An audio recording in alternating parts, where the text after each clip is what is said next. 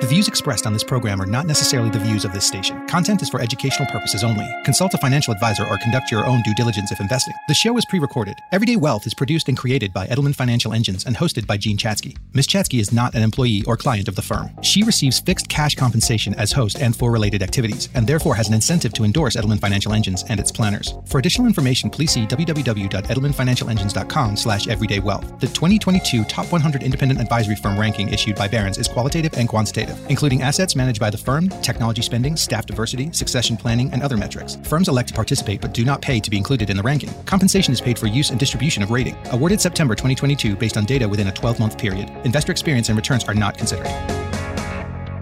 At the intersection of life and money, this is Edelman Financial Engine's Everyday Wealth with personal finance expert Jean Chatzky. Edelman Financial Engines has been ranked by Barron's as the number one investment advisor in the country. Now, here's Jean Chatzky. Hey, everybody, I'm Jean Chatzky. Thank you so much for joining me today on Everyday Wealth. There's this short video clip that's been making the rounds lately on social media. It's actually a piece that's pulled from a, a longer interview from a few years back, but it's appropriate for today's show. And so I just wanted to tell you about it. It centers on Shaquille O'Neal, legendary basketball star Shaquille O'Neal. And in the video, he talks about what he did with his first big paycheck. Before he was drafted by the Orlando Magic all the way back in 92, he signed an endorsement deal with a sports card company worth a million dollars. And then he proceeded to spend it all in one day. The first thing he did was to buy himself a brand new Mercedes. Then he bought one for his mom and for his dad. And then he bought pretty much everything else. He bought clothes and jewelry and a stereo system and a whole bunch of high tech gadgets. And here's the thing. Even after all this spending based on the math, he figured he had plenty of money left. Wrong. As he put it, he said, when you're young and you don't have a lot of business savvy, there are two things you forget about. FICA and sales tax. So a couple days later, he received a call from his bank. It was the manager of the bank who happened to be a family friend. And that's when Shaq found out that despite that $1 million windfall, he was now $80,000 in the hole.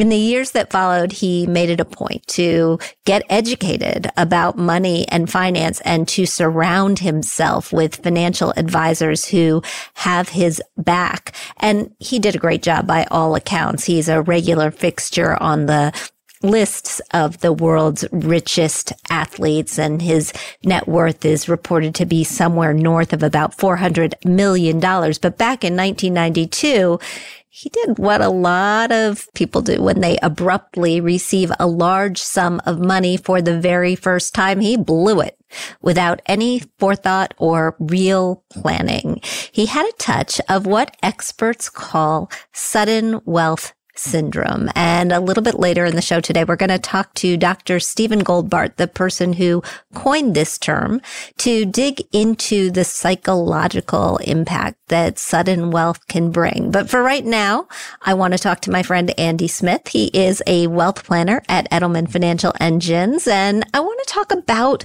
what happens when you get a windfall? What happens when you get some sudden wealth? Nice to see you, by the way. Always great to see you. So I'm guessing not many of our listeners are superstar athletes. You never know, right? I mean, their athletes are peculiar. I mean, you know, LeBron could be listening, Messi could be listening. So Sky's the limit. All right, let's just assume that most of our listeners aren't, but that doesn't mean that they will never or have never found themselves with a big chunk of unexpected money. Right. And so you look at kind of the typical ways where you see these big windfalls, these big kind of influxes of money. And so it could be what? It could be inheritance. Mm-hmm. It could be the sale of a business, a big equity event. Um, you could have stock option grants um, you're exercising, you know, some different restricted stock within the firm, maybe a lawsuit. right? Uh, you could win the lottery. You know, you could just raw chance, right? Everybody wants to think that they're going to find this Picasso, you know, at a yard sale. It's usually dogs playing poker, but you know, it's just whatever it is. There are times when you just have this massive amount of wealth coming at you. I am always convinced that my yard sale purchases are worth a lot of money, but but never telling yourself ne- that. never yet. Uh, but yeah. there's also, you know, divorce. That's one a lot of people forget about. Yeah, and that one's odd, right? Because here, you know, you're just kind of getting this portion of the wealth that you already possess. But if you think about it in practical real life terms, often there's this situation where one spouse a lot of times isn't involved with the family finances. So they have a rough idea about how much is there, mm. right, in the family coffers, but they might also have no idea. So either way, since that wealth has always been out of sight, out of mind, you know, after this divorce, when they are solely responsible now for all of the finances in front of them, yeah, it may truly feel for the first time like there's this just massive amount of money coming at you. So there are a lot of different ways that this can happen, but by far inheritance is probably the most common. That is correct. And and it's problematic as well, because there's been a lot of research on inheritances and studies have found that about 70% of the time family assets are just lost from one generation to the next. And by the time you get to the third generation, 90% of time, the money is just gone. They say shirt sleeves to shirt sleeves in three generations. Yeah.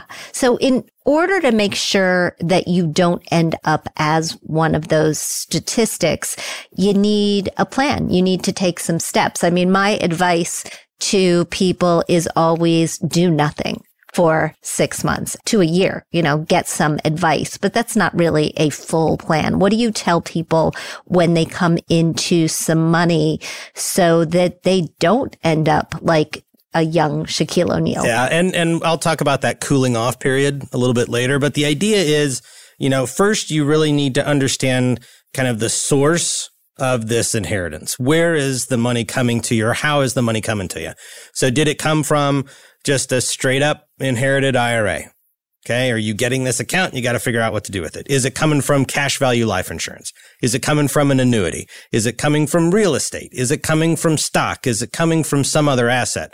So once you understand the source, then you can look at the other things, namely tax implications. Well, let's start with that inherited IRA. That's very, very common. My husband inherited an IRA. There are rules involved. There are rules. So if you are receiving an inherited IRA, it's important to know what's inside of it, right? What did the um, deceased have? Are you going to keep it or sell it? Are you going to change the allocation? You know, what made sense for mom may not always make sense for you. So, you know, there's, there's all of that kind of tactical investment conversation that happens. A lot of times what people need to understand or want uh, help understanding is what do I need to be aware of with taxes and what do I need to be involved with withdrawal strategies? And to that end, it depends on what type of beneficiary that you are. If you are a spousal beneficiary mm-hmm. of an IRA, that means you can treat the assets as though they are your own. So if you are of required minimum distribution age, you kind of get all of that and you can continue to treat that account and, and calculate those RMDs based on your lifetime. If you are a non-spouse beneficiary, then what happens is you have 10 years to withdraw the money. You get the money tax free, right? But there's the clock that starts. And so within that 10 year period of time, Uncle Sam and the IRS wants you to have just completely depleted that particular account. What if it's not a traditional IRA, but it's a Roth IRA? Uh, same thing. So if you're a spousal beneficiary, it's yours. You can treat it as though it's your asset, um, and you don't necessarily have to take distributions. If you are a non-spouse beneficiary, there's no tax implication, but you still got to have the thing drained within a 10 year period of time. Okay. How about if the inheritance is in the form of a stock portfolio? So there's a couple of different things that are involved with this. Um, a big issue is the emotional issue here. Um, you know, parents love the stock and you have to decide, am I going to hold it or am I going to do something with it? And the idea is, you know, daddy didn't buy Exxon because he wanted you to have Exxon forever. Daddy bought Exxon because it was a good investment at the time and he was trying to set the kids up for some sort of better financial situation after he's gone. That's a really hard mental break to work through because you have this thing and all daddy ever talked about was this Exxon stock and it's like a bajillion dollars now. Right. And what do we do with it? So there's the emotional issue. There's also this danger of uh, a very concentrated stock position. So what I mean by that is, you know, let's say that somebody passes, they have, you know, $2 million in one company stock. Well, when you build these investments and when you have an, an account, you diversify to diversify business risk, right? You can never diversify away market risk because if you're in the market, you're taking on the risk of the market. But you diversify so that not all of your success is tied up in the success of one business. Well, when you have massive amounts of shares of one particular stock, then you're dealing with, you know, basically all of your hopes and dreams and successes are tied into the successes of this one fund or this one particular stock. If it's five to 10% of your overall wealth, great, keep it. You know, but if it's more than that, you need to kind of work through a logical, uh, tax efficient drawdown strategy so that you're not just creating more pain and suffering than, than you need to with this massive windfall of dollars. When you inherit stocks, people talk about a step up in basis, right. which is incredibly valuable. At least it can be incredibly valuable. Can you just talk about the taxation involved? Sure. So it basically, you take the date of death. Okay. And your basis now, what you kind of own it at the price of acquisition is the price of the investment as of the date of that person's death. So grandma could have been born in 1933. She passes she could have been buying stock, you know, since she was 25, right? So she has different cost basis all through her lifetime. Your basis, if you receive the stock, is now the value of the stock or the, the investment as of the date of her passing. So subsequent gains can and will be taxed right? But you're not, it's not going back to the original acquisition date, the original acquisition price of when grandma was buying these stocks. And the same is true if you inherit a house or a piece of property, right? Right. So the date of death valuation is going to give you that step up in basis. You still have to decide, am I going to keep the house? Am I going to rent the home and be a landlord? Do I already have a home? And so am I going to move and sell my other one? Yes, the date of death, uh, you know, valuation is still in play but when you're dealing with hard assets and real property, there's some other things that you really have to consider as you're trying to figure out what happens or what I want to do with these inherited assets. I bet right now with mortgage rates at 7%, there are a lot of people thinking, I inherit a house. I am keeping that house. Yeah. Right. How have these sorts of events, this sort of sudden wealth impacted your clients? Uh, um, all across the board. Right. So I, I've seen a lot of people become very hypersensitive and kind of completely self aware of every last single item of cash flow in their entire financial picture, right? So they've never worried about their own money before, but now that they have all of these new dollars, you know, with more money, there's more worries, there's more issues, and they're just, they're afraid to do anything, right? Because they're afraid to do something because they think they're going to screw up and they don't want to screw up, but it happens. And, and so they're just kind of hypersensitive now about this money. Well, especially, you know, if this is money that came from a parent or a grandparent, you feel some sense of responsibility. You right. don't, you don't want to blow it because blowing it means essentially letting them down. But the other scenario that I've watched happen is a big windfall comes your way and all of a sudden you're no longer like your friends. You're no longer in the same economic sphere as right. your friends. And that can be really scary too. Well, yeah, you're, you're apart, you know, and you're different and, you know, you're not who you are anymore. You're the recipient of this inherited sum. So you've got people who are hypersensitive. There are people who immediately want to consider charitable giving you know, whatever the amount is, I'm going to give 10%, 20% to one or multiple charities, right? So we work through those issues. A lot of clients are just totally humbled by the event. I mean, not to wax political and social here, but what we see a lot of on the news are the far extremes, mm-hmm. right? The incredible wealth, the incredible poverty the incredible, you know, one side of the political spectrum, the other side. Most of Americans are just we're doing what we're supposed to do. We're trying to raise our family, we're trying to be good kids and help our parents age and all of these different things. And so when we have these things happen to us, we're humbled, right? And we just want to do good. We want to do the right thing. And that's a lot of what I see from clients. So they want to honor the donor and they want to continue to make good choices. So what do they do? They want to get out of debt as right. quickly as possible. Not the, oh, I've got a mortgage and this and they just done, right? So no debt, no mortgage, no car payment, no student loans, just nothing. Maybe they kind of broaden to one level of family outside. And so they look at paying off other people's mortgages and, and those sorts of things. They want to save for the kids' school. They want to save for the grandkids' school. They want to build emergency savings back. Maybe they never had emergency savings ever before. And now they can kind of put themselves in a situation where they're going to be okay no matter what. Or, you know, all of this has to do with the fact that they just want to be a better human being.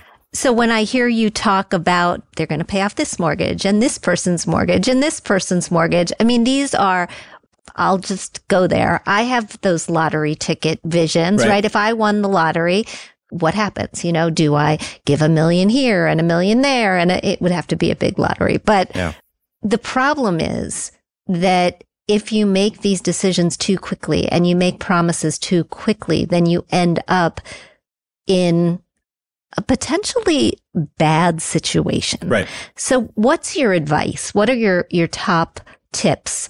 Whether you're coming into $10,000 or whether you're coming into $10 million. Well, it's a, it's a good point that you make real quick. I mean, there's a reason why on the airplane they say put your mask on first before you help somebody else with theirs, right? You got to get your act together before you can go out and try to save, you know, humanity for, for everything else. So, or when, your siblings. Or your siblings or whatever else. So the first thing is really just kind of step back and give yourself a cooling off period. Okay. Don't do anything. Go slow to go fast. Just sit on your hands. Don't do anything because there is this huge emotional impact that's going to be coming to you. You might feel guilty getting this money because you got this money due to the loss of a loved one. Or you're getting this money and your deadbeat brother or sister isn't getting anything. And so there's this emotional aspect that you have to work through. You could become a target, right? So you've got friends that you never know existed coming out of the woodwork. And oh, you remember this and you owe me this or th- I mean, all of these hard luck, sad sack stories that are coming at you you know, just be aware of what's there. So the best way to work through that is number one, just give yourself that cooling off period because after that, you can start the process of putting a plan together. So it's at that point where you start to figure out what are your goals? How does this sudden wealth play into all of the things that I was trying to do before? Um, does it accelerate my retirement timeline? Does it accelerate my debt payoff or kids to school grandkids to school timeline? Does it change what you want to accomplish? And if the answer is yes, and you're not already working with somebody, then you are even more of a sitting target because all the stuff that you're thinking, you're just going to go down these rabbit holes and not have anybody to bounce anything off of. So between a cooling off period, putting goals together and plans in place to figure out what that looks like and working with somebody, that's going to help get you from point A to point B and not just lose everything in the process. Yeah, this is a hundred percent a get help situation. Find somebody that you trust. Somebody could be somebody like you from Edelman Financial Engines, could be an advisor that you're already working with. Get some help, which is essentially what Shaquille O'Neal realized. Yeah, and that's the thing. So later in that video that you were talking about, that's what he did, right? So he knew that he needed professional help. He talks about how he interviewed all of these different professionals to figure out who he wanted to work with as an advisor. And one of the things that he was told by one of these, you know, eventually trusted advisors was that if it seems too good to be true, it probably is. Mm-hmm. Right? There's no one magical stock that you got to buy that's going to save you from everything else. There's no one magical insurance product that you buy or master limited partnership or this business that you can purchase or this multi-level or multi-family, you know, apartment. There's nothing that's there. So if it sounds too good to be true, it probably is because remember, not everybody that you talk to is going to be a fiduciary for portfolio management the way that we are at Edelman Financial Engines. So there's a lot of people out there who are operating because they want to get compensated first or it's better for them than it is for you. You need to find somebody who's going to sit on the same side of the table and work through all of these issues with you. Otherwise, like you said, you're still going to be in the same place or worse now that you've had this tremendous opportunity placed in front of you. My father used to say that all the time. If it sounds too good to be true, it probably is. He also said there's no free lunch, and he was right on both counts. We are going to take a quick break. Andy, you're not going anywhere. We are making you do double duty today. Great. So far, we've been talking about what happens when you are the recipient of sudden wealth. But when we come back, we're going to look at the flip side of that issue. What if you are going to be giving away the assets that will make someone else suddenly wealthy? We'll look at how to do that in a way that makes sense financially, but also creates as little emotional turmoil as possible. Stick with us. Are you worried about the current volatility of the market, inflation rates, talk of a recession? Are you second guessing your investment decisions? What better time than now to ensure your finances are moving forward than by getting an expert second opinion from an Edelman Financial Engines planner? Whether you already have a planner or simply need a new perspective, they can help you manage your wealth plan to both weather the volatility of the market today and help you protect and preserve it over the long term. To schedule your complimentary wealth checkup today, call 833 PLAN EFE. That's 833 752 6333. Or visit their website at efewealthplanners.com. Put your uncertainties to rest once and for all. Schedule your complimentary wealth checkup right now. We are back with Andy Smith. He is a wealth planner at Edelman Financial Engines. We're talking about sudden wealth, which by the way is a hot topic, especially for baby boomers. According to Goldman Sachs, an estimated $30 trillion, trillion will transfer from the baby boomers to the next generation in the coming few decades. So Andy, we talked about one side of the equation at the top of the show about when you receive sudden wealth. But let's talk about if you're one of those boomers who is leaving money to the next generation. Where do you start then? So at Edelman Financial Engines, we believe that everybody needs an estate plan. And it doesn't matter your age. It doesn't matter your marital status. It doesn't matter your net worth. It doesn't matter whether you have kids. Everyone needs some sort of estate plan. Now, a lot of people don't think that they can do it on their own and they're probably right, right? And but it's not for the reasons that they think. Some people think that it's too expensive. Uh, some people think that their situation isn't complex enough to have kind of a formalized estate plan. Um, you know, take the example that we used before where somebody was going to leave houses right. or a house to their adult children. A lot of times what we hear is that mom or dad will say, well, my daughter lives the closest, so I'm going to give it to her and she's going to know what to do for the brothers and sisters and I'm just going to let her deal with it. So mom and dad passes away. The daughter gets the home. Guess what?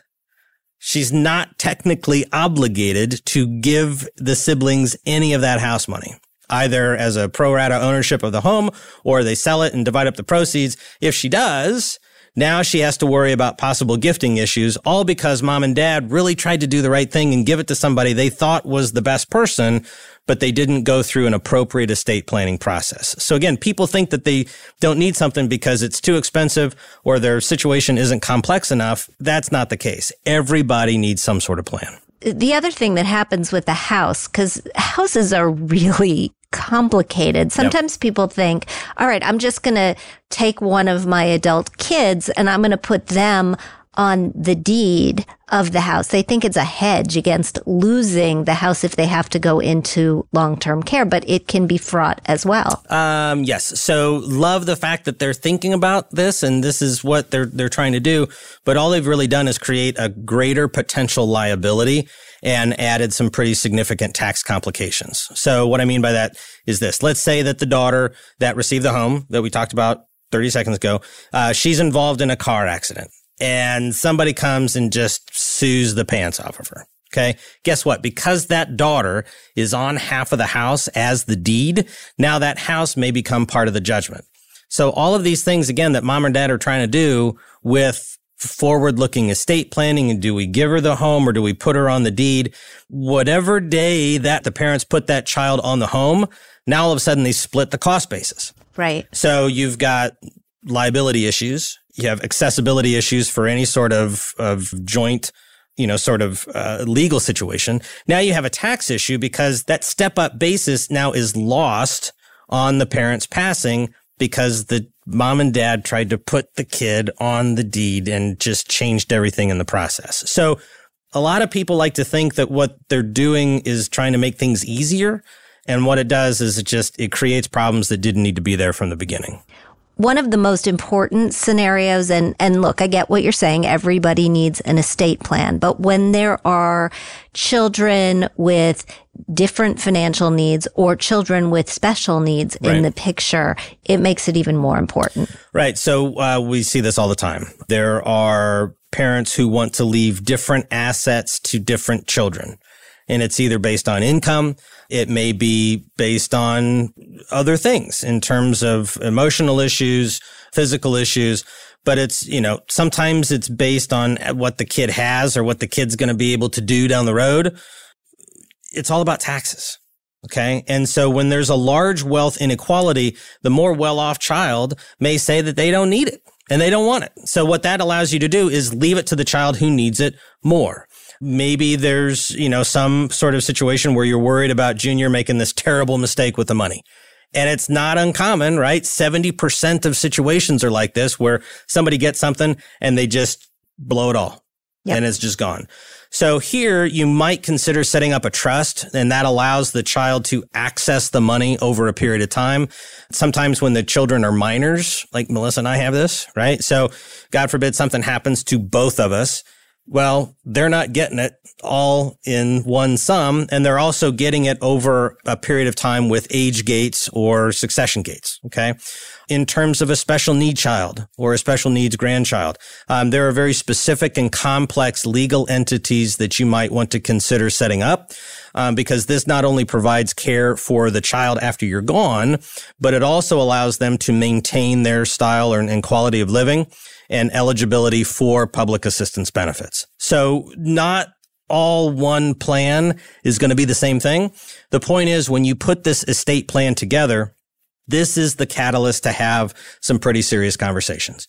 You're going to talk to people. People are going to get upset. You go your own way. You come back. You keep talking. But the idea is the more that you can work through this right now, you're going to know who gets it, why they get it, what happens for them to get it, and then what happens when you're no longer around and have to, you know, just leave it up to the estate plan or the trust or the attorney or the kids to continue to make these decisions. Well, you're going to know and they're going to know, Correct. which is uh, you know, if you don't want your kids' relationships with each other to fall apart after you're gone, you certainly don't want to be surprising them with any of this information. You really don't. And that's why you have these conversations all together so that you can talk and then you can have these individual conversations so that everybody knows what you're trying to accomplish.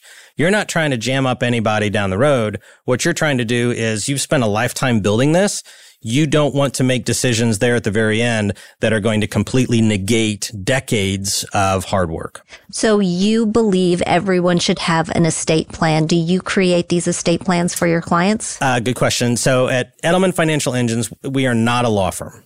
Uh, so we don't actually draft the estate plan documents themselves. What we do is we work with our clients to help kind of create a roadmap so that they know what they need to discuss and when and how and with whom all of these different components of the estate plan. All right. So oftentimes we'll interact directly with attorneys. We'll often interact directly with accountants and other outside professionals because we're sitting down with clients. We're talking through what their hopes and dreams and goals are. We're talking through the various parts of the estate right? The investments, the, you know, sometimes, you know, pension or other cash flow that's there, uh, real estate, real property, all of these things. And we're talking about a lot of these decisions that clients have to make, but we don't just kick them out. It's like, okay, here you go. And this is everything that you do. We are able to continue to work with them through the creation of this estate plan. So you're creating it, you're maintaining it. Sometimes you have to adjust it and derive different instructions from that plan. so that when the clients sit down with the attorneys and say, this is what we need to formalize at this point, or codicils come in when you need changes, et cetera, et cetera, all of the advisors together, we as professionals, them as professionals, we are able to work together to create the best possible estate plan for that client's specific situation. It is not a one size fits all approach. And so if somebody wants to make sure that they have this sort of integrated approach, they can pick up the phone, they can call 833 plan EFE, talk to an Edelman Financial Engines wealth planner, somebody like you. That's right. And now we are going to switch gears just a bit. We're going to talk a little bit more about the emotional side of sudden wealth syndrome. And we are fortunate to be able to do that with the man who actually coined the term. Dr. Stephen Goldbart is a clinical psychologist and co-founder of the Money, Meaning and Choices Institute. It's an organization that specializes in helping people deal with the psychological issues and challenges that come with wealth, whether it's sudden or otherwise. Dr. Goldbart, welcome to the show. Thanks so much for joining us. Thank you for inviting me. Absolutely. So, what is sudden wealth syndrome, and how did you first realize that it was a thing? Uh, back in the late 1990s, at the beginning of the first tech boom, we began to see uh, relatively young people coming into our offices who were had been working and lucked out in terms of being part of a company where they either got great when IPO, got great stock options, money went through the roof, and they were coming in with complaints, embarrassed about their complaints about feeling anxious or uncertain about who they were. They were having problems with insomnia. They were concerned about, oh, do people like me for my money or for myself? And we began to take note that there was a cluster of issues and symptoms that we then coined the phrase sudden wealth syndrome to describe that cluster of issues and symptoms. Is there an amount of money that qualifies you for this, or can it happen sort of at, at any level?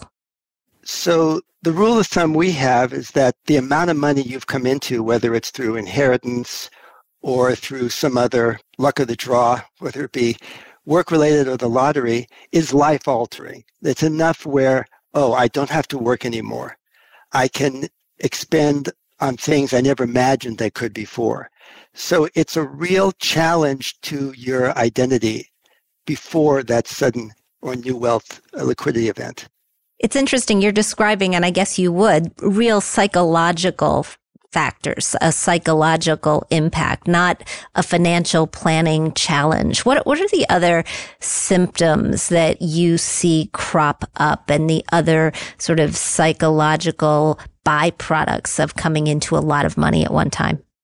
So let's start with the impact on identity because all the symptoms are a consequent of that impact. So, for example, I'm thinking of a young man who actually had worked in financial services and he was in his mid 30s and had a good life trucking along in his regular life when perchance he came into a whole lot of money. And mind you, he understands money. He was a financial advisor, but found that after a month or two, how he saw himself as a person, how other people treated him had radically changed. So that shift in identity from who I think I am, who I've been for many years, to who I am today, as a consequence of all of a sudden having this large amount of money, caused all kinds of problems for this man. And he came in saying to say, in many ways, I wish this hadn't happened to me. Now, mind you, that's a strange thing to say because I'm sure most of the listeners out there are saying, sudden wealth syndrome, I'll take that. you know, it's, it's a problem I wish everybody would have. And I think what's really hard to understand for the average listener is that financial liquidity events have an impact, and that impact is broad. It comes down to how we manage that impact. You know, so for some people, it raises anxieties about who they are, what they're going to do in their life, and so on. For others, it can result in fear that they're going to be taken advantage of, fear they're going to be hustled. Some people become very cloistered and they don't want to tell anybody about it. Other people become very, very narcissistic and self involved.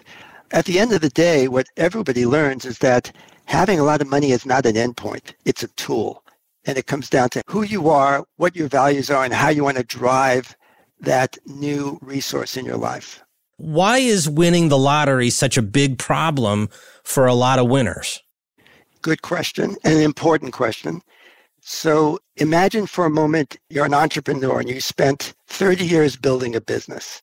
You're now in your early 60s and you've slowly gotten used to the idea of what money is. You finally have um, a liquidity event. It's still going to have an impact on you, but that's very different than a postal worker who goes into the 7-Eleven, buys a lottery ticket, is 25 years old, and all of a sudden has you know 20 million dollars. Right. Mm-hmm. You know, so maturation emotional maturation, identity development, how clear we are on who we are as people, our experience with money, our understanding of it, all play into the degree of impact of this event. You know, so the lottery winner is kind of at one extreme because they've done virtually nothing other than buy a ticket and they've been lucky. And and that differentiates them from everybody else because they're also a people envy, and some people are very jealous of those folks because it's all luck. We hear, though, about some lottery winners who handle it well, and we hear about those cases that are just disasters. And, and the same is true. Andy and I were talking earlier in the show about this shirt sleeves to shirt sleeves phenomenon, where people who come into money blow through it in the course of a generation or two. How do you not do that? So we've identified four stages of what we call wealth identity development that starts with that initial honeymoon. Wow, I got it through whatever means, maturing to a place of I have a plan for myself, my family, and my legacy. And that maturational process of going through those four stages can take a month for some people and a lifetime for others. So in part, it depends upon who they were before the liquidity event but importantly, what they need to do. They need to assemble a really good multidisciplinary team that will help educate them and guide them on their choices. The first communication we make to anyone who's come into money is congratulations, take your time, don't make any big decisions. Let's stop and think through the operational values that you want to have drive the spending, saving, and sharing of your money let's get really clear on those values and let those values determine your actions, whether it's buying a new home or helping friends or giving to charity, whatever it is. So it's slow down, educate yourself, and psychologically speaking, understand that it may be strange but normal to have anxieties and concerns about a wonderful event like a lot of money. You talk about the anxiety aspect that people might feel or have when when they're talking about or thinking about this massive influx of money. Talk to people about those who might feel guilt or those who might feel shame with this particular windfall. There's two completely different responses, the anxiety versus the guilt and shame, but talk to people about how they need to maybe think differently if they are feeling guilty or if they are feeling shameful about this particular event. Yes. So guilt and shame are natural psychological reactions to when our moral compass is being challenged. You know, so there's something I've done that I don't feel good about, or there's something I'm doing that has an impact on others, shame and guilt. And there's signals that we have that we're experiencing stress and we have to dig into what that's about to recognize that, take hold of what that means emotionally, and then begin to you know, formulate a plan, a strategy for handling that. Most importantly, it's not weird or strange. It's normal that when I make a shift in who I am as a person, that's going to radically change my lifestyle that will change how other people perceive me, that I would have feelings about this matter and that it would affect how other people perceive me.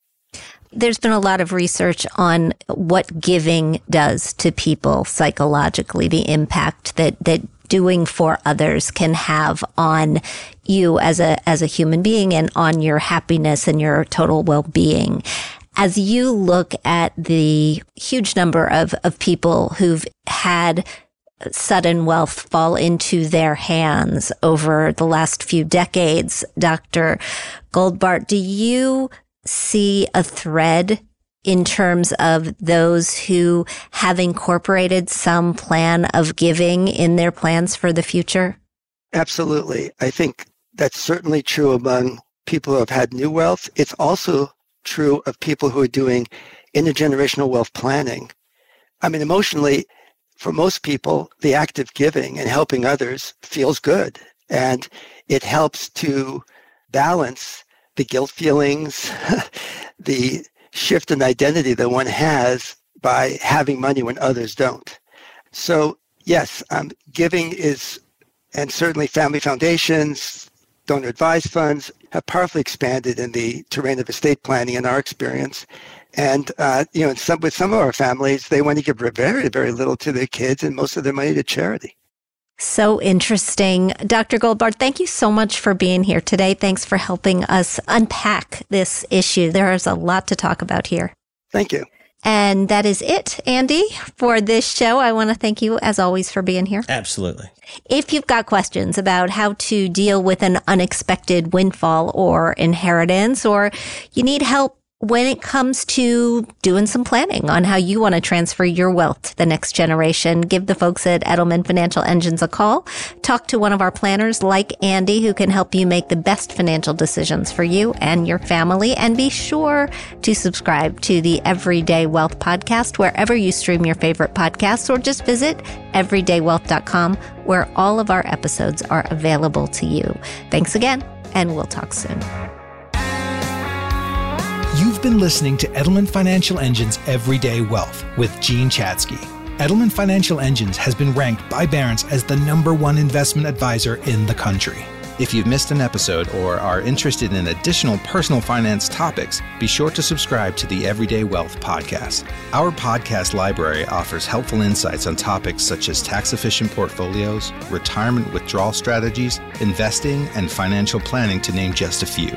To learn more, visit our website, everydaywealth.com, or find our show wherever you stream your favorite podcast.